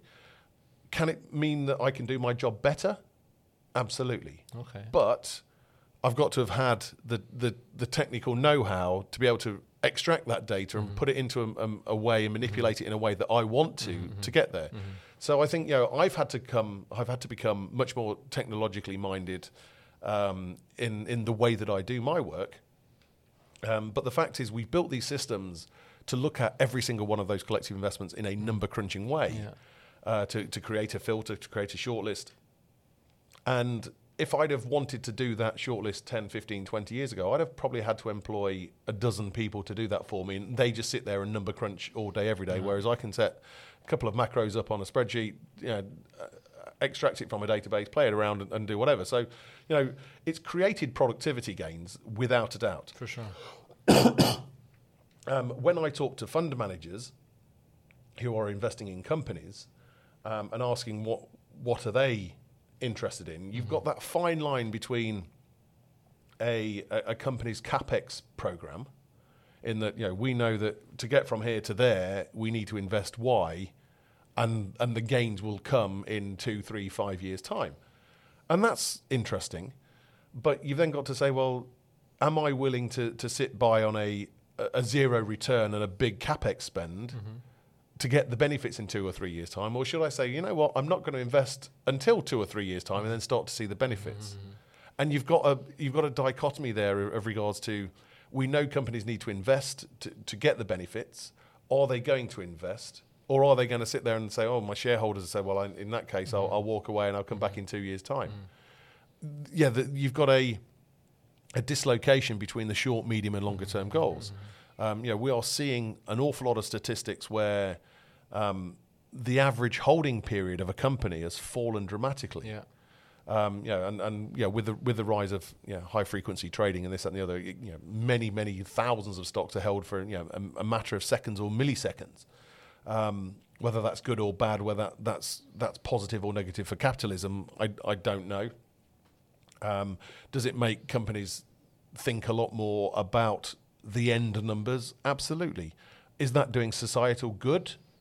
I don't know because that yeah you, you well one you could say well actually we, we've we've taken twelve people who could have been working and we're not paying for them anymore because they're not working, um, or it could be that actually um, this capital investment that we need to make will make so much benefit in two or three years time, but we're not going to do it because our investors are saying to us we need income today or we need returns today. So is it mostly for you then looking at the companies, or the for you it's the funds that you invest in, but ultimately it's the it's the companies that the funds that you invest in invest in, and seeing how how sharp the heads of the companies are to exploit technologies that streamline, that make things better, make it easier. Are there certain kinds of industries that do it better than others? Do you think, or is it dependent on the actual boss of the company or the manager or the MD or whoever it is to implement these changes? Because technology is so available, anyone can use it.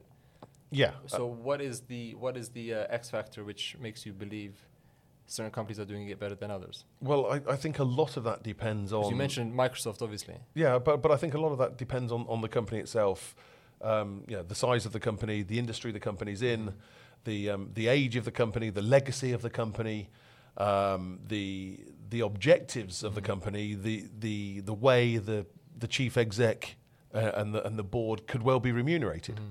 Um, So who who who are you most impressed by in terms of company that are doing better than average Well, technological innovations and implementations? The thing is, we're investing in fund managers. We're Sure. not investing in the end. Sure, yeah, in, indirectly, we're investing in BP, but Yeah. we're not. You know, we're investing in BP via the Jupiter UK yeah. Growth Fund Manager again.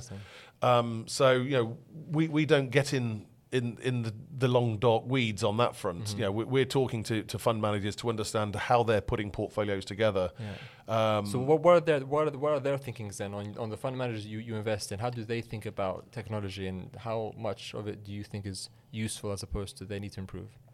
um, a really difficult question to answer, actually. Okay. Um, But is that because there's so many fund managers you deal with that you can't put everyone in one basket? Yeah, and, and yeah, that it, it falls back again to the to the ESG so, sort of. Yeah, th- there's not one clear definition of you know. I, I would like to think that yeah the the the technology technology and the improvements that we've made in, in our business over the last yeah or, or in my career. Mm-hmm. Part of that has been because technology has helped me make things improvement, make, make those improvements, but also because I've wanted to make those improvements. Like, yeah, I've spent a lot of time, you know, on on Excel training courses. I've spent a lot of time trying to work out how to do things better Yeah. because I've got that That growth mindset, I that, guess. you that, that intellectual cu- curiosity behind it, but also because you know I don't want to have twelve people sitting there doing all of this data for me um, when actually. If I did that, that, that, that, and that, or if I went on this training course, or if I did that, then I would I could do that myself. Mm-hmm. Um, it's um, but but then you've then got the scenario, and yeah, we, big data is a a huge thing to talk about. Um, you know, I, I, I talk to a lot of groups who are very heavily investing in it, um, and they, they tend to do that by outsourcing to, you know, I don't want to call them sweatshops because that's completely wrong, but you know, very, very intelligent computer analysts who are just sitting number crunching, whether that be in, in China or India or, or the Philippines or whatever, um, because again, you've got that global world where you know data's data, and you know if, if you can incorporate it one way or interpret it another, and you know the the whole quantitative number crunching. Um, I mean, I, I let me loose on some of the data that you know Winton have, for instance. I'd love to see what their systems do and how they do it and how they their number crunching and um, and what their clever data scientists are doing. Very You know, good. Goldman Sachs have got 160 people in their big data team. You know, huge Mm. number of people. A lot of resources. It is a big resource. That's right. You wanted to talk about benchmarking. Is that something that you think is important to mention? Um, I think benchmarking is a really interesting subject um, in that it's both good and bad. Okay. Um, going back back to your points earlier about yeah, principles are great, um, but the fact you, wh- when you get something that is a benchmark, it creates an anchor. And you know, I'm a big big fan of yeah, behavioural finance, and I'm not sure benchmarks are the panacea. Um, it does give some, you know, people look at it and go, oh, well, you know, BP 7% of the FTSE, so therefore I've got to be mindful, whether that's a positive mindful or a negative mindful. Mm-hmm. But then if you've got a benchmark, if you're thinking, well, know, my objective is to invest in UK companies, but overriding, I want to be know, carbon neutral, you're not going to have BP or Shell. So all of a sudden, you're 15% away from a benchmark. And then you bring in tracking error risk and you mm-hmm. bring active share risk. Now, whether these are positive or negative risks, again, but people say, well, you did 10 and the benchmark did 20. Well, you're rubbish. But, you know, so, so then you say, oh, well, we'll bring out a, an, an environmentally friendly benchmark. Do you think people are chasing returns that the benchmarks provide and they're anxious on beating that uh, arbitrary performance? Yeah. So than providing more thorough investments and returns for their clients? I mean, th th there's an argument that there are more benchmarks out there than there are listed stocks. Yeah. Because you know, oh, yeah, we'll, we'll equally weight these to five yeah, percent yeah. each, or we'll, we'll, we'll right. only look at company again with a letter K in their name or Mhm. whatever.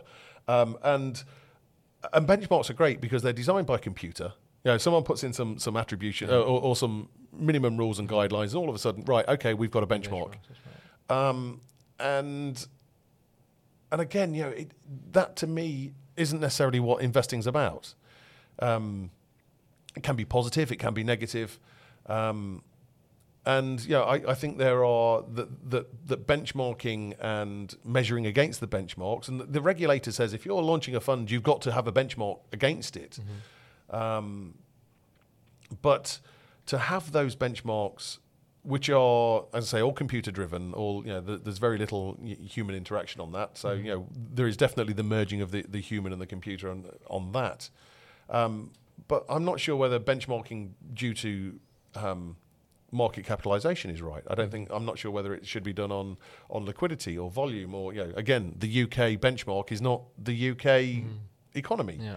Um, and What benchmarks do you guys use in your in your investments? most of ours are uh, a broad base of um, a, a solution, you know, so cautious or balanced or managed or growth or, or, or those sort of things because we are we're outcome driven. They're not based on indices as such. They're based on sort of more specific markers. Uh, well, it, it's kind of a an amalgamation of a number of different indices. Okay. Um, yeah, because you know the, the, the, the characteristics of investing in fixed income are very different to the characteristics of investing in property or commodities or, or, or equity. So you can't say that you know I'm 100% equity or you know I might be 50% equity and 10% commodity and 20% fixed income and 20% property or whatever, and therefore we'll look at that to create a, a, a new benchmark in its own right. Um, to me, benchmarks are, are, are guidelines. Uh, is, is something to measure, you know. And again, if, if you've got the same return as the benchmark, but you've taken less risk, are you better, or are, have- you outperformed, or have you underperformed? Um, you, know, you can't look at investing in isolation, um, and lots of people try to do that. And again, that goes back to why we look at risks management rather than risk management, because you, you can't just say, yeah, the answer's ten. Why is the you know, Yeah. it's you've got to look beyond that. Um, and I, I think benchmarks, and, and certainly when we're looking at the yeah, the massive um, acceptance of, of ETFs or, or passive ETFs, should I say, because obviously you can do an active ETF. But um, when someone comes up with an idea, oh right, we'll, we'll create it as, as a benchmark. The benchmark doesn't mean that that is the way forward. And, and to me, benchmarks should change, and they, they do. You know, don't get me wrong; they, they do change, and they have changed.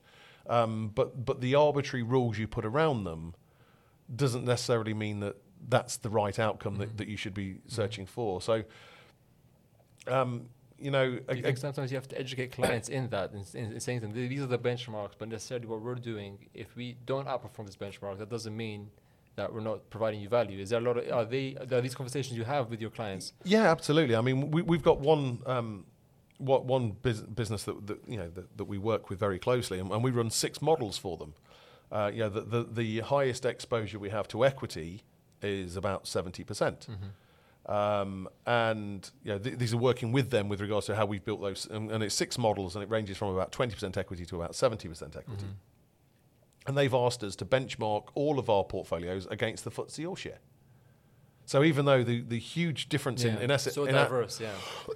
excuse me in asset allocation, but they want us to bench. So yeah, Because it's easier for them to think of it that way as opposed yeah. to but- looking at but the it- intricacies. I mean, and, and they know that that they're wrong in that, but the end client Yeah. has heard as the FTSE All Share yeah, and says, "Oh, that, that's an that's, yeah." that's what it must be. So even our most aggressive equity portfolio Mm. is only 0.7 exposed, and, and actually it, it's a point exposed to, to equity. Mm-hmm.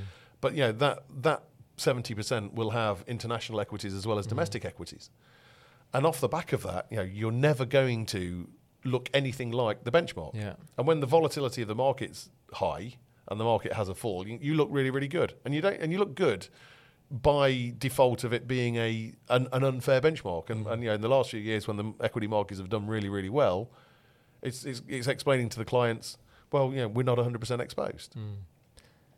Um, and and it's you know, but that's what the client wants, and, and therefore you have to do that. I mean, we also, we also give them other other metrics to look against, and you know that they you know we're very happy with the relationship we've got with them, and they're very happy with the relationship they they've got with us. Um, but a lot of that could be down to the the education of clients. Uh, do you think that's something that needs to be done more? I mean, how would you go about educating? I mean, do, do clients even even mention we're educating clients? Do they feel as if they need educating, or are they open to learning how you do things better?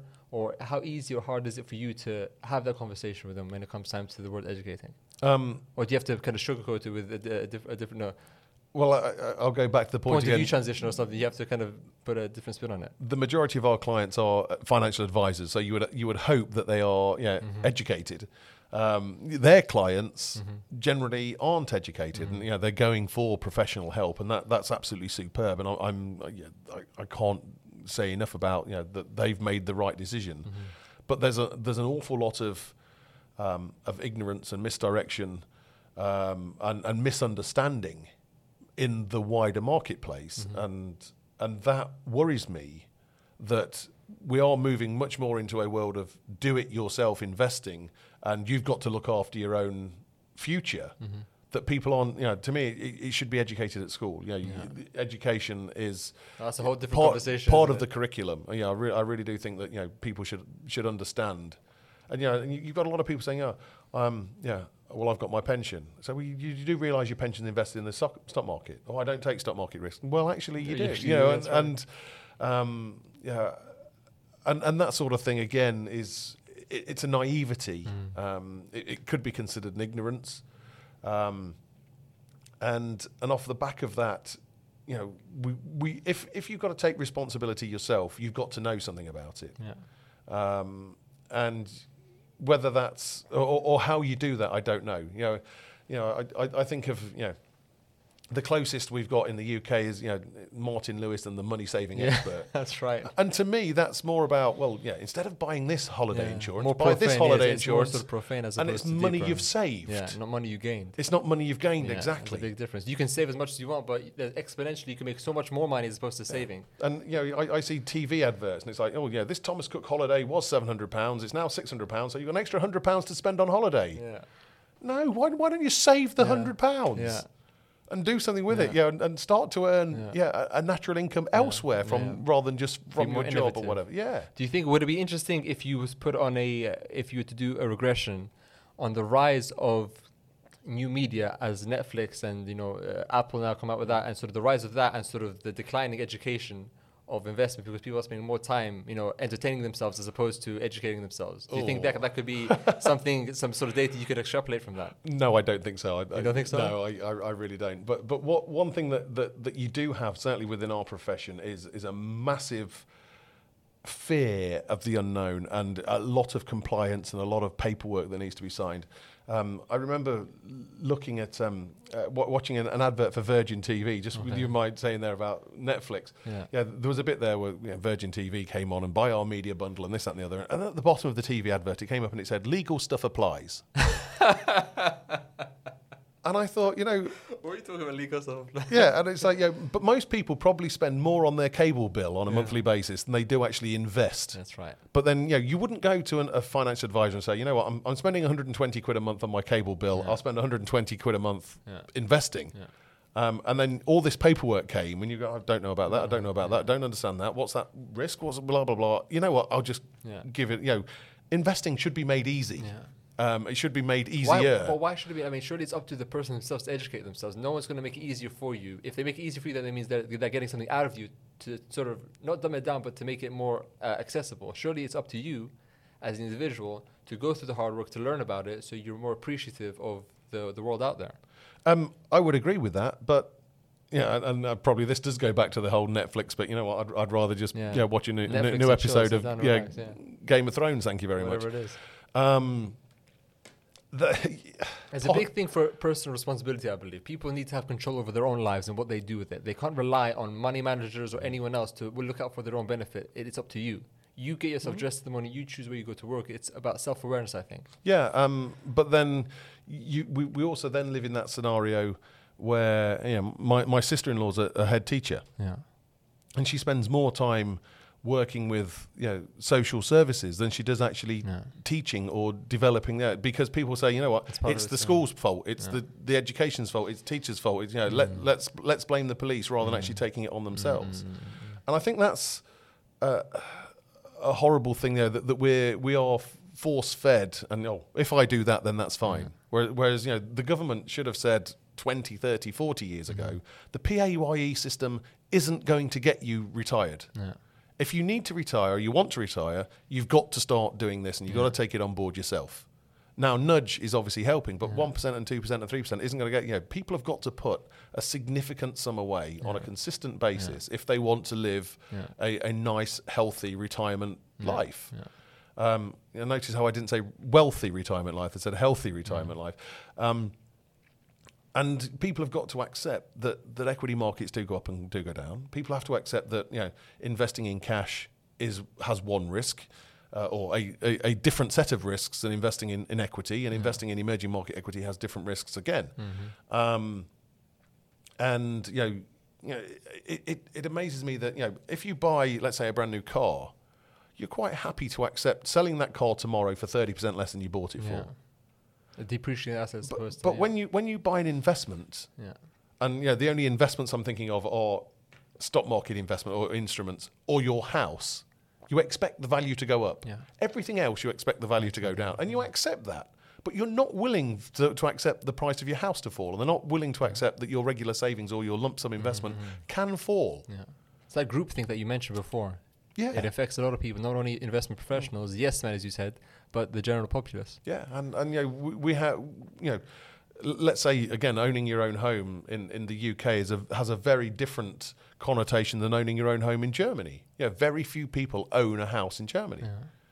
Yeah. Um, lots of people will say that you know owning a house is a bad investment because what it does is it anchors you and ties you to that particular area. Um, you know, buying and selling houses is not easy. It's not quick and it's not cheap. Yeah. Um, you know, if you're renting in in uh, in Scotland and then all of a sudden someone offers you a job in in Devon, Yeah. you can get up and go tomorrow. If you own a house in Scotland and then all of a sudden someone offers you a job in Devon, you've then got a different thing to think about. Mm. So it, it actually reduces mobility Yeah. and it reduces you know opportunity. Depends on how you see it, because if you see a house as a place to live forever, then you're not going to be thinking about asset appreciation. If you say, I'm going to die in this house, for example, as opposed to someone who has a house only for the benefit of uh, of investing and Yeah. selling it on, you know? And and that's that that brings it down to you know another point that we were talking bef- before the, uh, this started was where do we think of the investments of the future?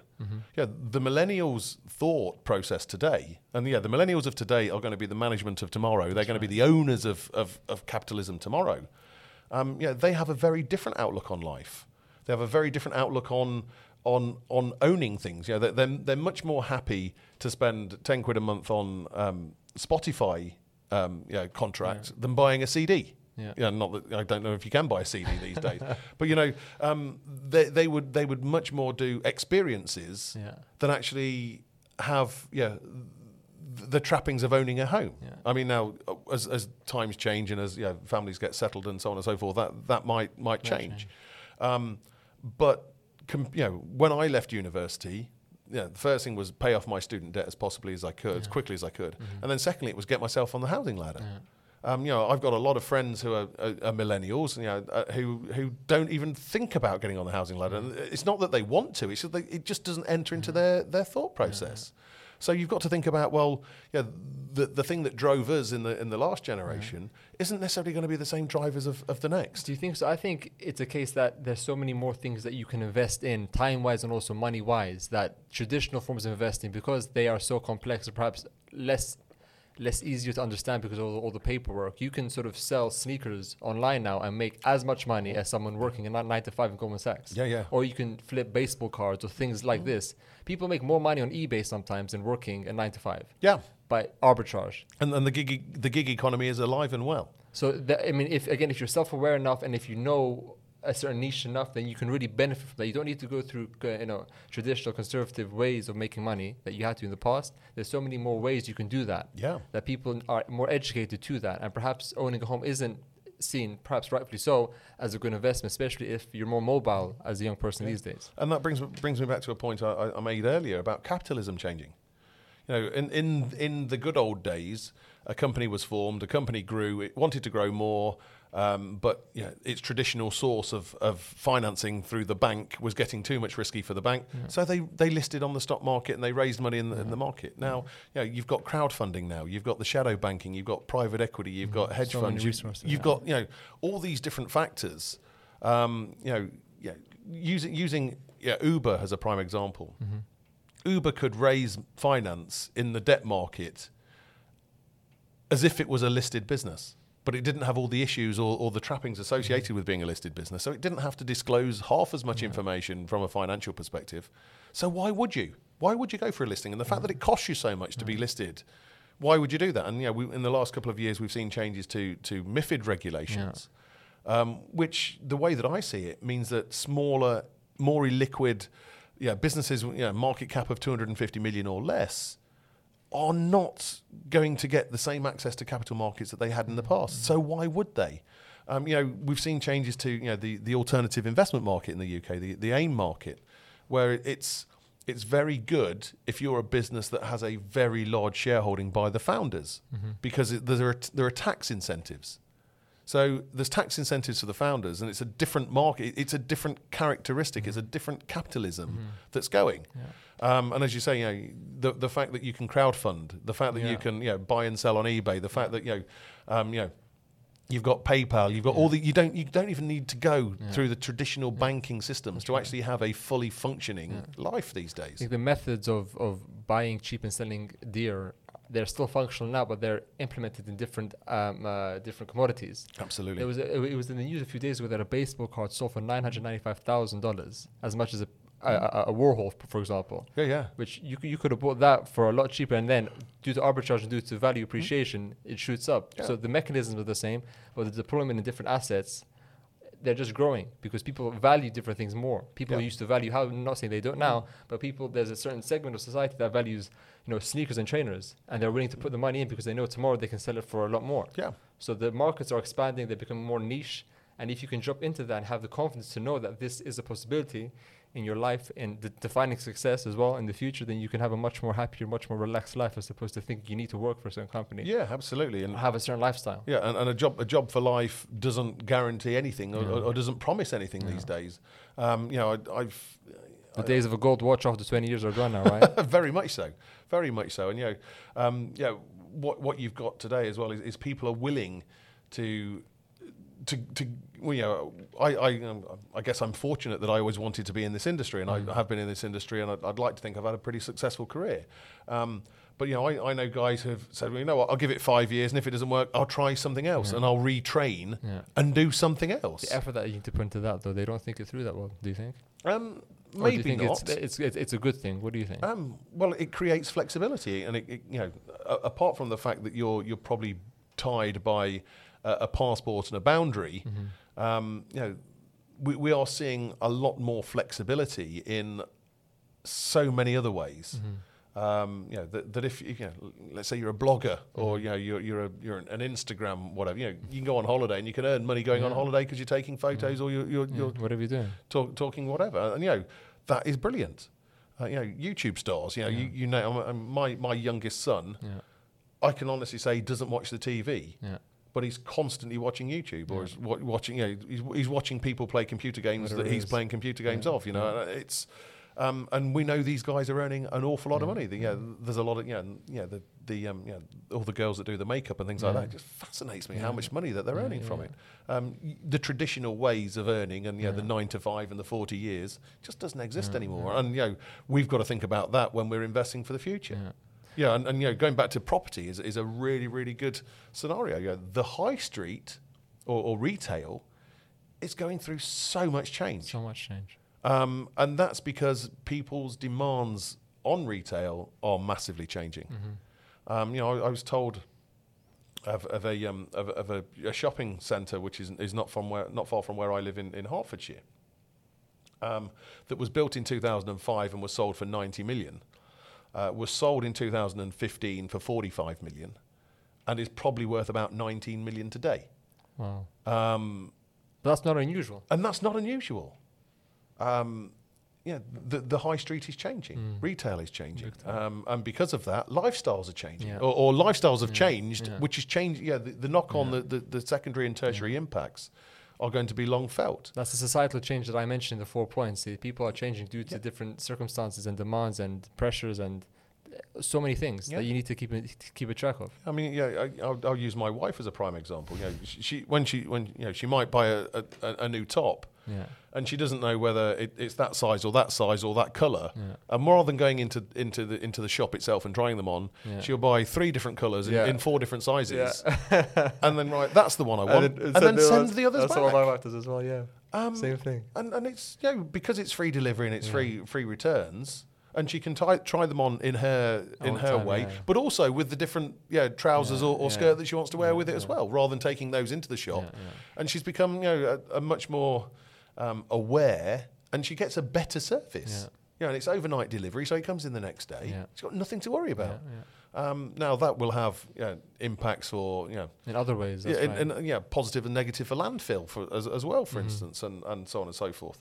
But you know, it's given her options that she didn't have Yeah. five or ten years ago, That's and, and who knows where that's going to go in the next five or ten That's years. right. Yeah, the world is changing big time. And to wrap up, I guess there's one lot, well, two, two things th- that I think we can jump into quickly. I guess uh, the first one is an interesting thing that I read yesterday before pre- whilst preparing for this uh, podcast, and that is to do with uh, share buybacks. I don't know if that's something that you have a comment, a point on here, but this is a study that I saw from BNP Paribas in April 2019, and they mentioned that a share buyback, and I'm reading directly from the report here. They say that share buyback uh, transactions have developed significantly in recent years. In the U.S., S&P 500 companies bought more than one trillion dollars of their own shares in 2018, beating the 2017 uh, record. And they also go into to uh, saying what do shareholders favor in terms of benefits. So up to mm, 50% both wanted dividends and share buybacks. Only 8% wanted strict share buybacks. 32% wanted only dividends, and 9% were- weren't sure. But out of the shareholders, who do you think want uh, favored share buybacks the most? Do you think? That, you know what? That it's a brilliant question. It's one that I ask fund managers on a constant basis, because obviously, you know, a, a share buyback takes out shares that are in issue, which by default should increase the value of those shares, and Yeah. therefore you, you, you get a bigger capital gain, or, Yeah. or argu- arguably you do. Mm-hmm. Um, what it doesn't do is it gives you, the, you as the investor, the money back, so you can decide whether you want to reinvest back into that Yeah. company or invest elsewhere or, or, right. or diversify. So you know it could take that a- away. But what it, what it also doesn't do is, is it doesn't give tax back to the system Mm-hmm. Yeah. in, in terms of dividends. So yeah, you could argue that it takes um, takes money out of the, of the, the financial coffers of, of the government. Um, share buybacks tend to be a very, very good thing for very healthily rewarded chief execs and, and boards because the, you know, a lot Benefits of them big time. a, a lot, a, a lot of their benefits are, are according to the EPS of the business. Mm-hmm. Um, if you buy a load of shares back, the EPS you've got fewer shares, the EPS goes up by default. That's Um, earnings per share for those who don't. Sorry, know. yeah, The, the earnings per share of, of, of the company, Yeah. um, and and that you know can be seen as more of a um, specific to the board or specific to the objectives. You know, and, and you know, most most senior managers and, and chief execs are only in in their in their seat for four, five, six years. Mm-hmm. So if they've got a five-year deal and they think, well, actually, I'll just buy all the shares back as much as I possibly can, Yeah. and then I move off into the sunset and do exactly the same thing at the next job, Mm-hmm. they they feather their own nest very, very well. Um, one of the things with share buybacks, when it takes shares out of the system, is it takes liquidity out of the system because there are less shares to buy. Um, and what that can do is create higher volatility. Because you know, if all of a sudden you, you want to buy those shares and they're not there, there was a million there yesterday and there's a million less today. There isn't that million shares for you to, to go around and pick up. Now they argue, and that's the argument that well that pushes the share price up and that's good, but they then don't put those million shares back into the play to create the liquidity again, um, and I think that's a that's a major negative. Um, in a world where we have incredibly low interest rates and incredibly low inflation, there is a demand for income. There is a demand for yield. Uh, and a lot of what, what these companies are saying are, is, you know, well, we can grow our company quicker than yeah, by buying the shares back than actually reinvesting or, or giving that money back because we know better than, than our investors. Isn't that just inflating the price artificially? Artificially, it does, absolutely. That doesn't reflect the true value of the company. Well, who, who knows that? You know, again, the, the true value Yeah. of a company is the eBay. You know, I'm willing to pay Yeah, more I than you, so, and, and so on and so forth. Uh, you know, the, the whole, uh, not eBay, the, the, the auction Yeah, yeah, yeah. sort of scenario. Um, in in a world where capitalism is at at risk, as I've yeah previously highlighted, um, you know, we are seeing more and more companies have less and less stock. Mm-hmm. Therefore, it means that there's there's less demand, there's less supply. Uh, you know, there, there's a, an index in the US called the Wilshire 5000. Now, uh, it wouldn't surprise you that it's got 5,000 companies in it, uh, hence the name. Or Mm-hmm. it, but it would surprise you if I told you that when they launched it, it had 5,000 companies, but there's only about 3,500 today because Yeah. of the amount of companies that have been bought out over the years, and they've just they've not had the new supply to actually put that Mm-hmm. More companies more the- companies back into the index. Um, and and that again worries me that you know th- because of crowdfunding, because of different ways of you know uh, of, of getting equity or, or getting assets or, or getting you know liquidity or or, um, or capital for your you know daily working uh, business life. Um, I I think it's much better for the well the the reason why companies are doing share buybacks is because their major institutional investors are saying buy those shares Yeah. back. But who do you think, out of the main institutional investors, who do you think, uh, I have the numbers here, w- you know, uh, favor share buybacks the most? Who do you think? I would say it was the institutions would, would suggest that. Well, we, well, we have sort of, we have, to, to give you the answer, I think 98%, 80, 89% uh, hedge funds, sorry, let me, let me say that part again. Uh, 89% of hedge funds favor share buybacks. Yep. That's the biggest number. Then our mutual funds, then our pension funds, then our wealth funds. So it's the, it's, it's, it's the more active guys who want Yeah. the security, I guess. Well, it's interesting that the wealth guys are the ones who are saying, "Give me the choice," because if you can give me the, if you give me the, you know, the choice of either pay me a dividend or reinvest that company. Give me the choice, and I, if I want to reinvest Invest back in you, I can. I'll if I want it. to diversify Yeah. from your income stream, I'll do that as Yeah. well. Therefore, you're thinking much more about their Mhm. end consumer. Mhm. Hedge funds, by default, never pay dividends. Mm-hmm. So they're going to say, right, let's roll, let's roll the dice again, let's roll the dice Yeah. again, let's roll the dice again, and therefore they're going to want that compounding. Their strategy is different as opposed Yeah. to the wealth guys. Yeah. And that doesn't surprise me at all. So that's Yeah. why I'm saying, yeah, the institutions are more Yeah. about buying the shares rather than the yeah the more retail. The end. Mhm, You know, mhm. if if someone gives you the choice of saying, well, you know what, I can give you a hundred pounds in in dividends, or I can roll that hundred pounds up, and you might get another. You might get 150 pounds of capital appreciation, Mhm. but you might get 50 pounds of capital appreciation. Because yeah, the industry might not like it or Yeah. might like it. Yeah. Whereas you can say, well, actually, well, give me the hundred, and I'll decide whether I want to invest Yeah. uh, yeah, the hundred or fifty or, or anything in give that, or choice. I, I'll I'll actually spend it. Thank you very much. Very good. So, how could people get into contact with you if they want to reach you for any reason? I know you're quite active on the Twitter and the LinkedIn. I, I am indeed. Yes, uh, uh, it, it's at Richard P Philbin, I think, or yes, at, at, yeah. Even if Uh, they put on- in your name Twitter. into Twitter. Yeah, they'll be Ri- able to Richard. Philbin. They, sh- they should be That's able to right. find me on there. That's right. Um, and so our, our website is wellian-is.com. Uh, we do a, a weekly, um, uh, I, I guess, a, a, a research note or a, or a blog or a views on the markets. Yeah. Um, you know, more than happy to if people want to sign up for that. They, you know, just just drop us a note and we can do that. Very good. Um, and yeah, we can say we are quite quite quite visible on uh, on social media. Social media, perfect. Well, thank you so much, Richard, for this. This is gonna be very useful, I think, for students of finance and also for those um, those veterans out there. So we're gonna end it here, and uh, thank you so much. Thank you. It's been a pleasure. Thank you. Bye bye.